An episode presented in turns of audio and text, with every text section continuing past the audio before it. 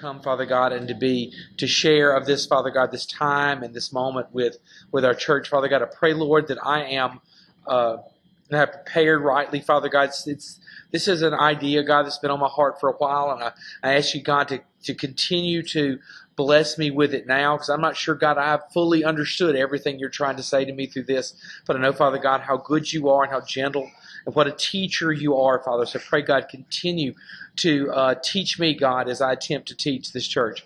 I pray, God, now that as we come together, that we love each other, Father God, and that we will we will uh, long to be with each other, Father God, and long to receive the word. God, I pray now all of that in the name of Christ, Lord. Amen. Okay. Um, just as I kind of, this is one of those that just going through some things with uh, with my personally and just with others, and I was just kind of drawn to some passages from the Psalms.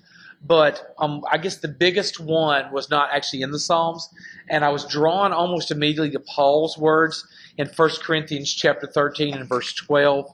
Um, I'm going to take a second and read those in the English Standard and then I'm going to read them as they are in the notes.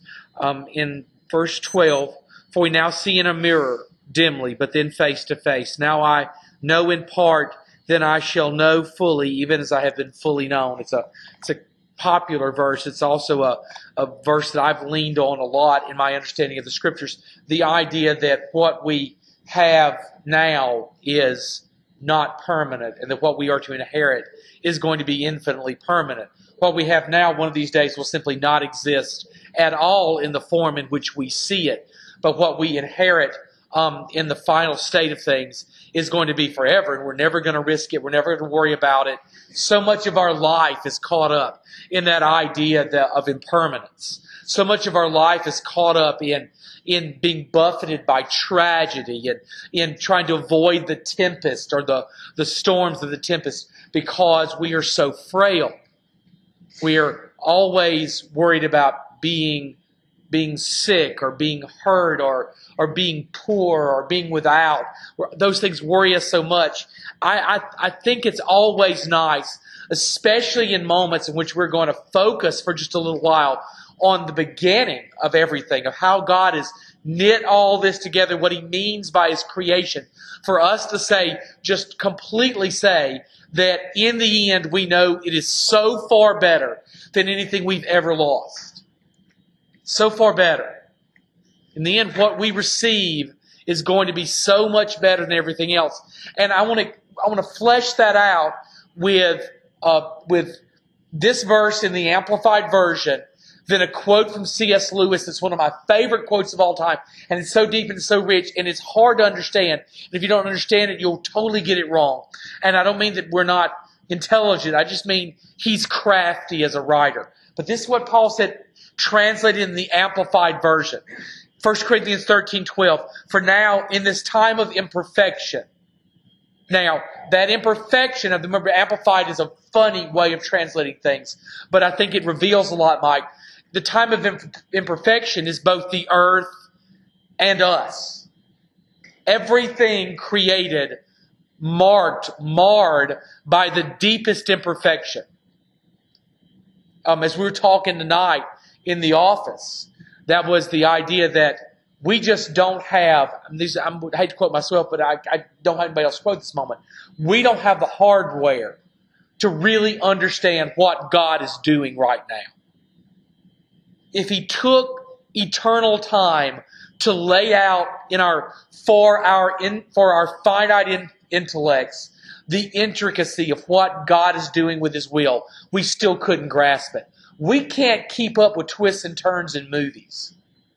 How in the world could we keep up with a plan that involved every single one of the billions of people who've lived and died upon this earth? We can't.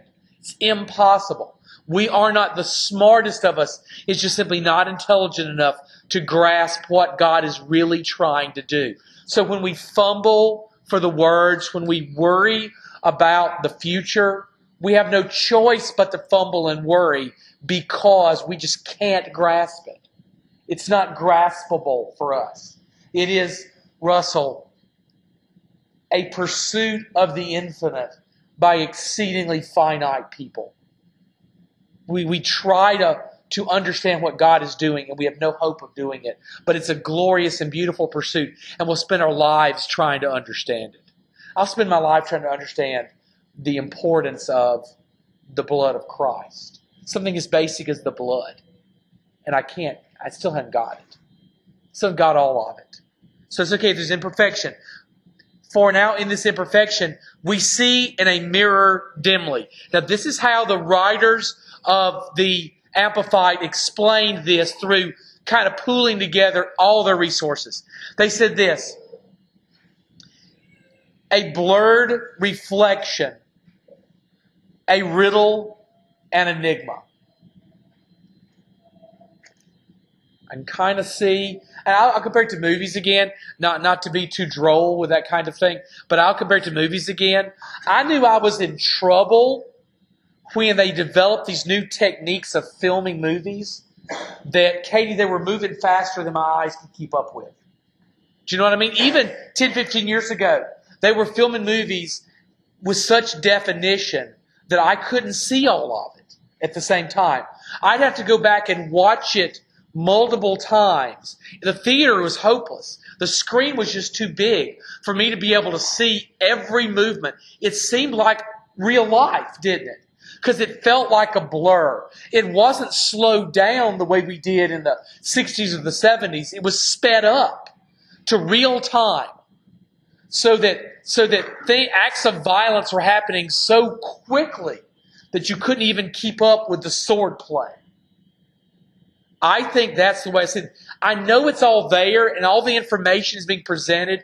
It's just so fast that it's now blurry, Pansy. I can't keep up with it. I think that's the best understanding of that for me. It's a blurred reflection. It's a riddle, an enigma. What's that enigma? An enigma is that riddle wrapped in a mystery, right? You just, there's no hope of deciphering it. It has to wait for another time. Brother Rudy, it means that so much that goes on here, I'm never going to understand until I'm face to face with Jesus. That doesn't mean I don't try.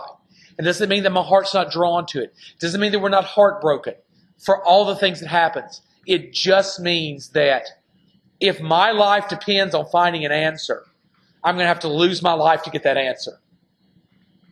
Fair enough? But then, when the time of perfection comes, we will see reality. Now, that's going to be C.S. Lewis's term, here we're going to use in a minute, is that this isn't reality. This is the fantasy.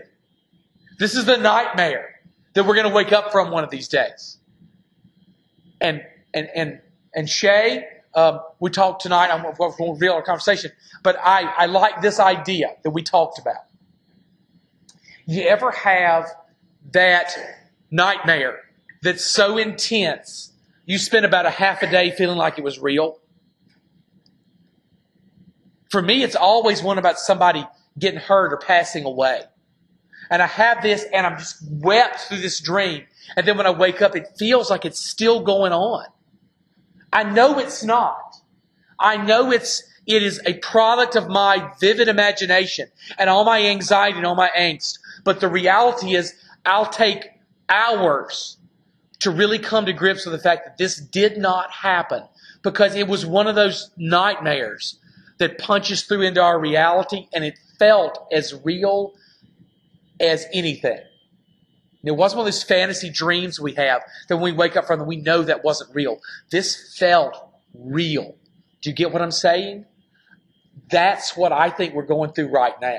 We're going through the, the horror of a nightmare that feels real. You pinch yourself and you feel it feels real. But what Paul says, and what C.S. Lewis will play on is the fact that it's not. That in fact, because it's fading and passing away and ending and going to be burned up and rolled up like a scroll, and all those euphemisms God gives it, because that is true, it means it's really not real at all.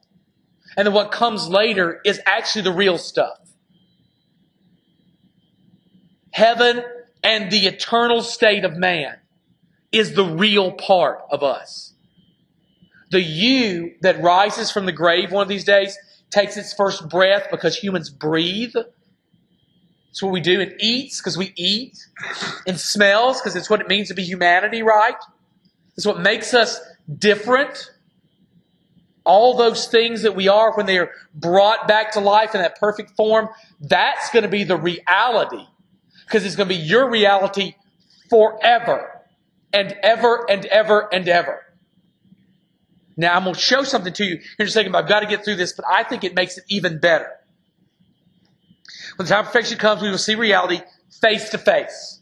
Right now, we read about the reality, Joseph. We read about it. God reveals the like of the reality through the printed word on the page. But none of us have experienced it because you got to die to really get it. And we haven't been there yet. Now I know in part, just in fragments. I can grasp fragments. I can get little pieces of it. There are going to be these things I'm so proud of, these little nuggets that it's taken me forever to finally get, and then it's like smoke. It just flies away in comparison to all those things I don't get. I see like I'm, Diane, like I'm looking through a keyhole. Do you know what I mean? I get only a sliver, just a tiny little bit of the truth because I can only see what my eye can grasp. Now I know in part, just in fragments, but then I will know fully. Now that's the promise. You hear me? Your, the God's promise to you through Paul in every translation is exactly the same that you will know fully. Everything that can be known will be known by little old you. We live our lives in a world of secrets. We live our lives in a world we began with those pronouncements, right? When you're older, you'll understand. And we never get older because we never really understand, do we?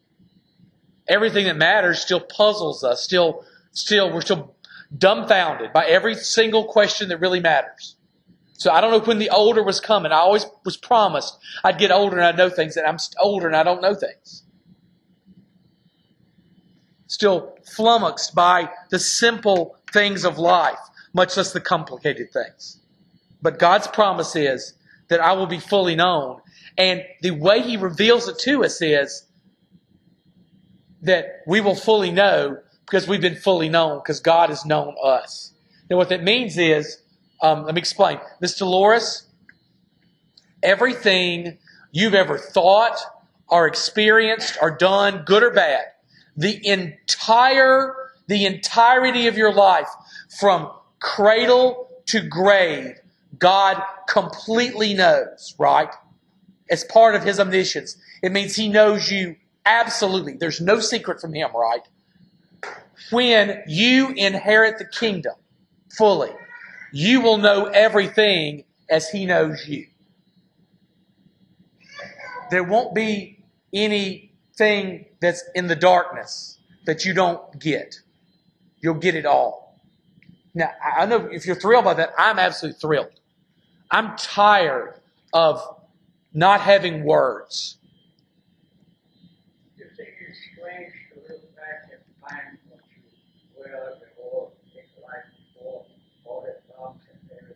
Yeah. Hey, let, let me give you a um, keep that thought, brother Rudy, because that that plays right into the next thing. I'm going to read C.S. Lewis's quote real real fast. But what you're talking about, I've got a I've got not an answer because you don't you're I respect you too much to give you an answer. But what I'm going to give you is is a, a is a view of that that I think is going to knock your socks off because it knocks my socks off. Let me show you. Okay. Um, First off, Paul discusses the difference in what we call the real world and the tangible place in which we exist now with the heavenly sphere which is to come and will dominate our future. C.S. Lewis described the eternal state of man this way when he wrote in one of his most famous treatises. It's called The Great Divorce. Once had part of that radio program, I can't imagine this guy didn't write this stuff. He just spoke it cold. I'm not just not, I'm not smart enough. I have to struggle, and he's just saying great stuff just out of his brain. He says this Hell's a state of mind. You never said a truer word, and every state of mind left to itself, every shutting up of the creature within the dungeon of its own mind, is in the end hell.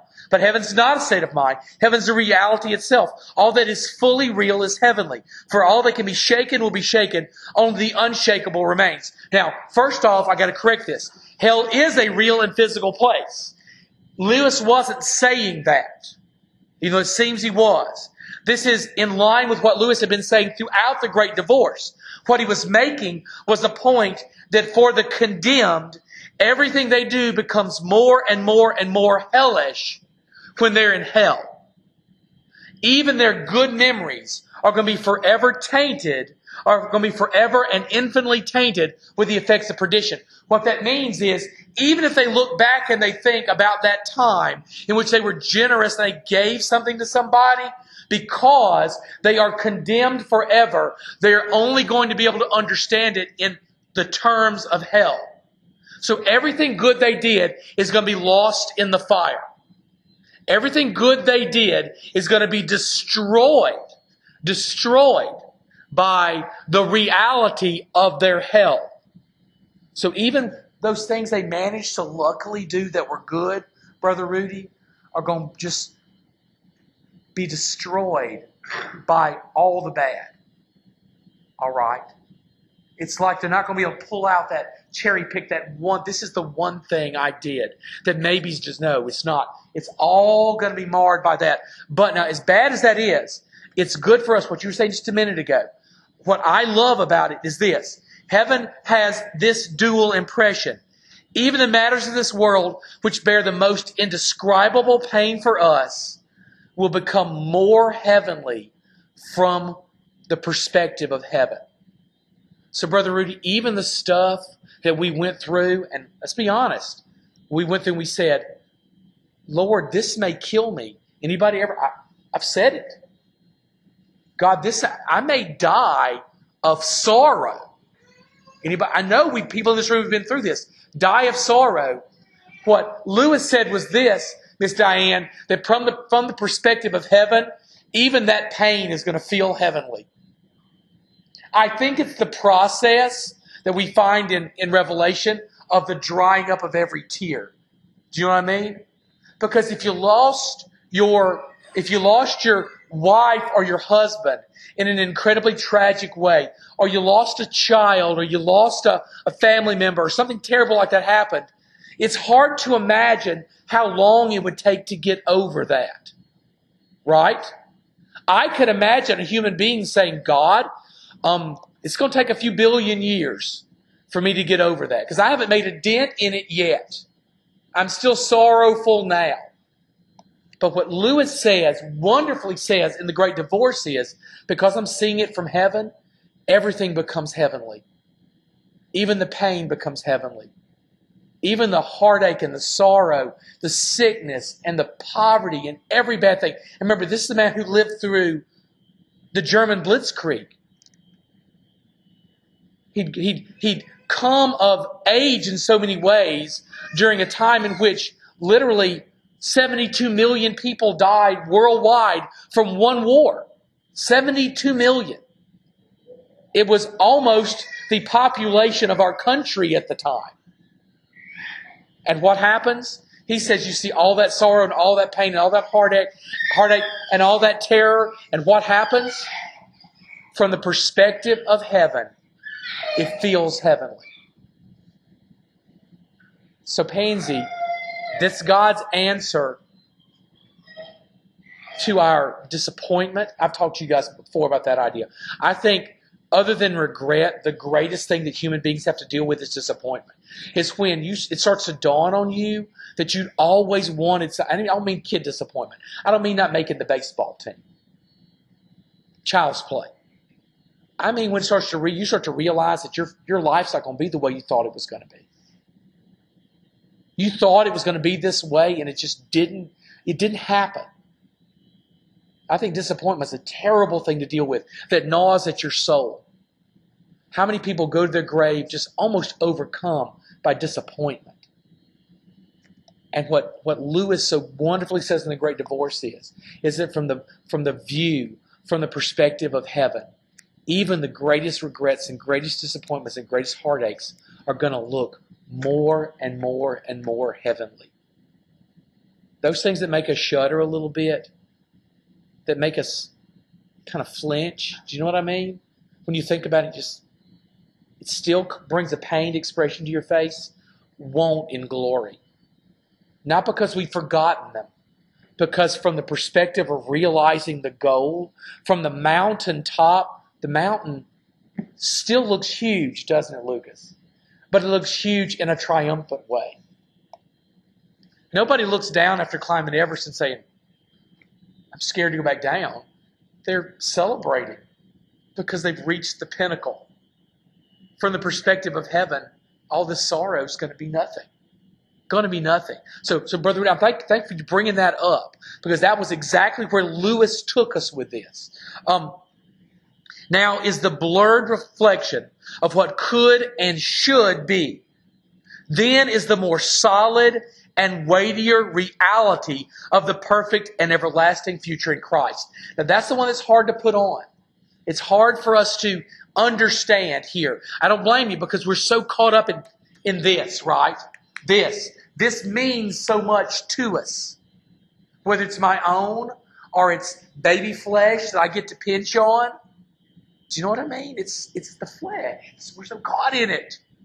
And what he says is this is nothing. Disregard it. Don't waste it. Don't just go throw your life away. But think about it time and time again, we're told in the New Testament to do what? Hate our lives in this world. Everything leading up to that statement is fully realized in the Old and New Testaments. The idea that this world is supposed to, in the end, might be just nothing to us. We're supposed to depart how? Gladly. Because we believe the promises that God has made. Now, I know it's the hardest thing in the world. The biology in us wants us to prove it. In fact, I was talking to some kids today in my class, and we kind of came to this idea. We were reading another dreary, dismal poem, and we're, we're talking about this idea, and they said, one, several of my kids said, Look, I'm scared to die. I'm terrified of it. It's terrified of death. I said, guys, in theological reality, I am not terrified of death at all. In theological reality, I precisely understand exactly what the final state of my soul is going to be. And to be honest with you, God has just conquered that for me. Now, it took a long time. It took more than 30 years of life for God to bring me to that point where I can say, God, I'm just absolutely set in what you teach about this. But then I told them this and said, but guys, if a grizzly bear jumped through that door right now, I'd be out that window with you. Right? I know where my soul's going to go, but get eaten up by something is totally different. I am a little wary of the process because it might hurt, right? It might just hurt. You might get there and find out, wow, this is totally unpleasant. Okay? Totally unpleasant. This is not at all like it is in the movies.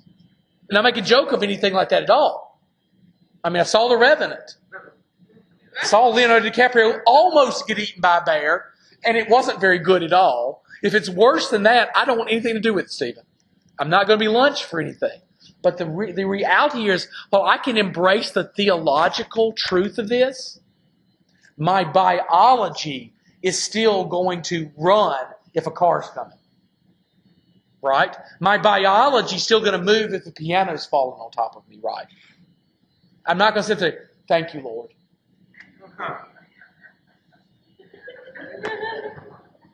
I mean, I'm not. I'm gonna, I'm gonna move. The heart's gonna beat faster, and adrenaline's gonna flow through my veins, and I'm going to, I'm gonna move. I'm gonna have be extra fast because while I understand the depths of this, I don't always I'm not, it's, it's hard to tame the flesh with this. So if you are struggling with that notion, it's okay. God made us to want to preserve this because if He didn't, and Russell, the theological reality dawned on us, we'd catch the piano. We would. Without the biological urge to preserve this, and with the theological expansion of the mind that God gives, I wouldn't do that. I would hasten, try to hasten a day that God has set for me. What God says through that biology is, is that a little bit of theology is a really dangerous thing in the life of a human being. We can take God's word and twist it to serve our ends. It doesn't mean that heaven's less real. It doesn't mean that I'm less a child of it. It means that God set the point. And and and and and brother Mike, if I'm ready to give up or not, doesn't really matter. Because God decided. And if I want one day, if I want one more day, guess what, Russell? God decided that too. He literally numbered my breaths. I've said that with a lot of folks, and maybe some in this room. God numbers our breaths. However many breaths a person takes in a day or a week or a month or a year or a lifetime, God knows. And when you've taken all of them, then guess what? There simply are no more. It's not, it's not, a, it's not a cruel thing. It's, a, it's an incredibly beautiful and incredibly merciful thing that God does for us. It is. And it's part of His divine will. It is that. And at the end of that, all of that time, we have to look forward to the glories of His presence all the things that we've talked about, the realities of that. But the simple truth is, is that if I'm just armed with the theological reality, I might very well want to cut those breaths in half.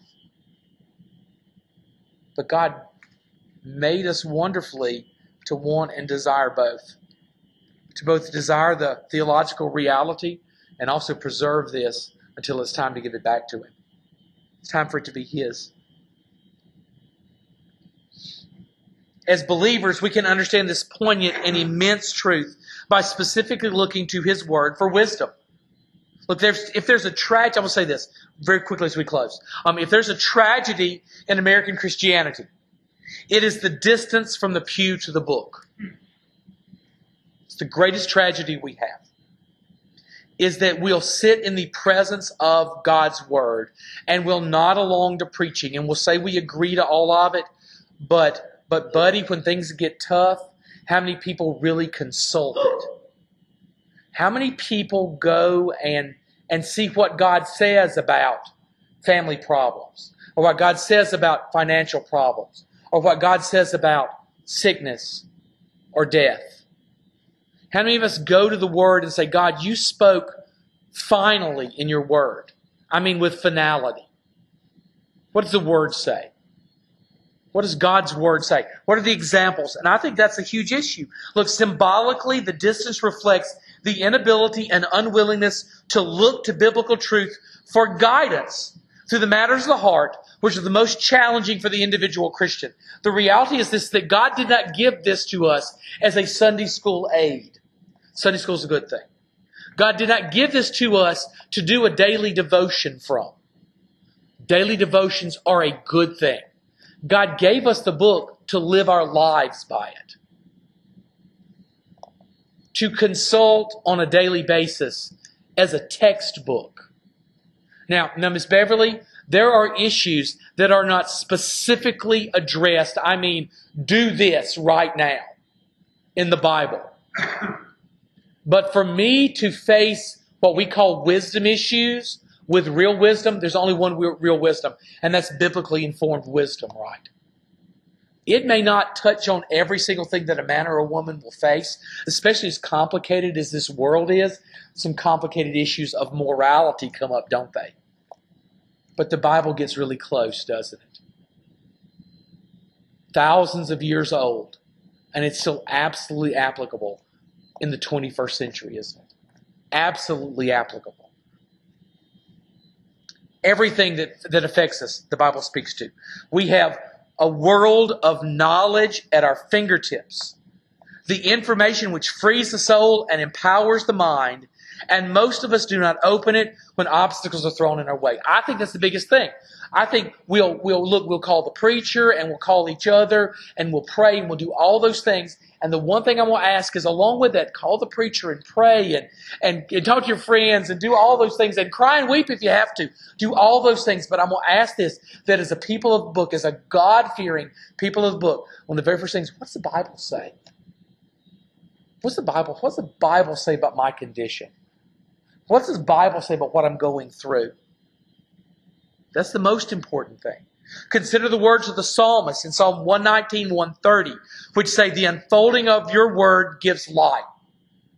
It imparts understanding to the simple. I think that's the, the, the most important right there. Two things. One, we want the light of wisdom. It comes from the unfolding of God's word. You want to know what to do in your personal life, in your public life, in your uh, in, in in in your job. If you want to know what to do, you need the unfolding of a word that gives light. It's not an intellectual pursuit. It's learning how to live a life to the glory of God. That's why we study it. But then he says this, and this is for me. It imparts understanding to the simple. I am simple. More often than not, I am simple minded. I may talk a lot and be verbose, be chatty. It doesn't matter. The reality is, most of the time, I'm really a simpleton about things. I need understanding. I need God to explain things to me like He would a child. And that's what He promises to do in the Scriptures. God has blessed us with the volumic capabilities of the ever truthful words of the Bible. Given for our building and our blessing, the words give light and make the simple wise. Without them, we'll always fail in some way, in action or thought or emotion. Now, I, maybe you're not wrong on all three of those all the time. I think I'm wrong all the time in all three. I do the wrong thing, I think the wrong thing, I feel the wrong thing. Every part of of living life messed up. Thoughts, actions, feelings. Now, maybe you're not as bad as me. I bet a lot of you are. You're just not, you're not introspective enough yet. We'll get there. You're, you're in tough shape when every part of the equation is, is flawed, aren't we? I think about things badly, I feel badly, and then I do the bad, the wrong thing the Bible deals with that issue.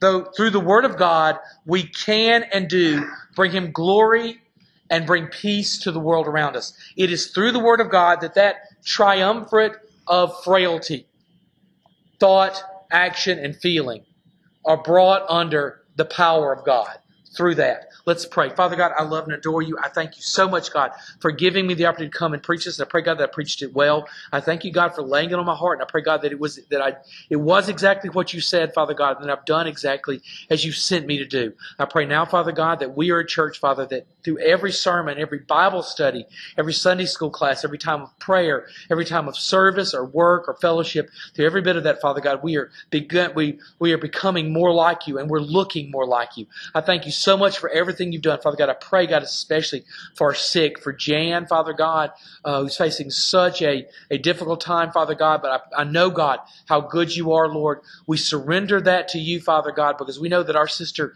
is not in better hands, Father God, when fret and we worry. She is in infinitely perfect hands right now because your love for her, Father God, transcends the ages. And so we pray now, God, that you will do for Jan exactly what she needs.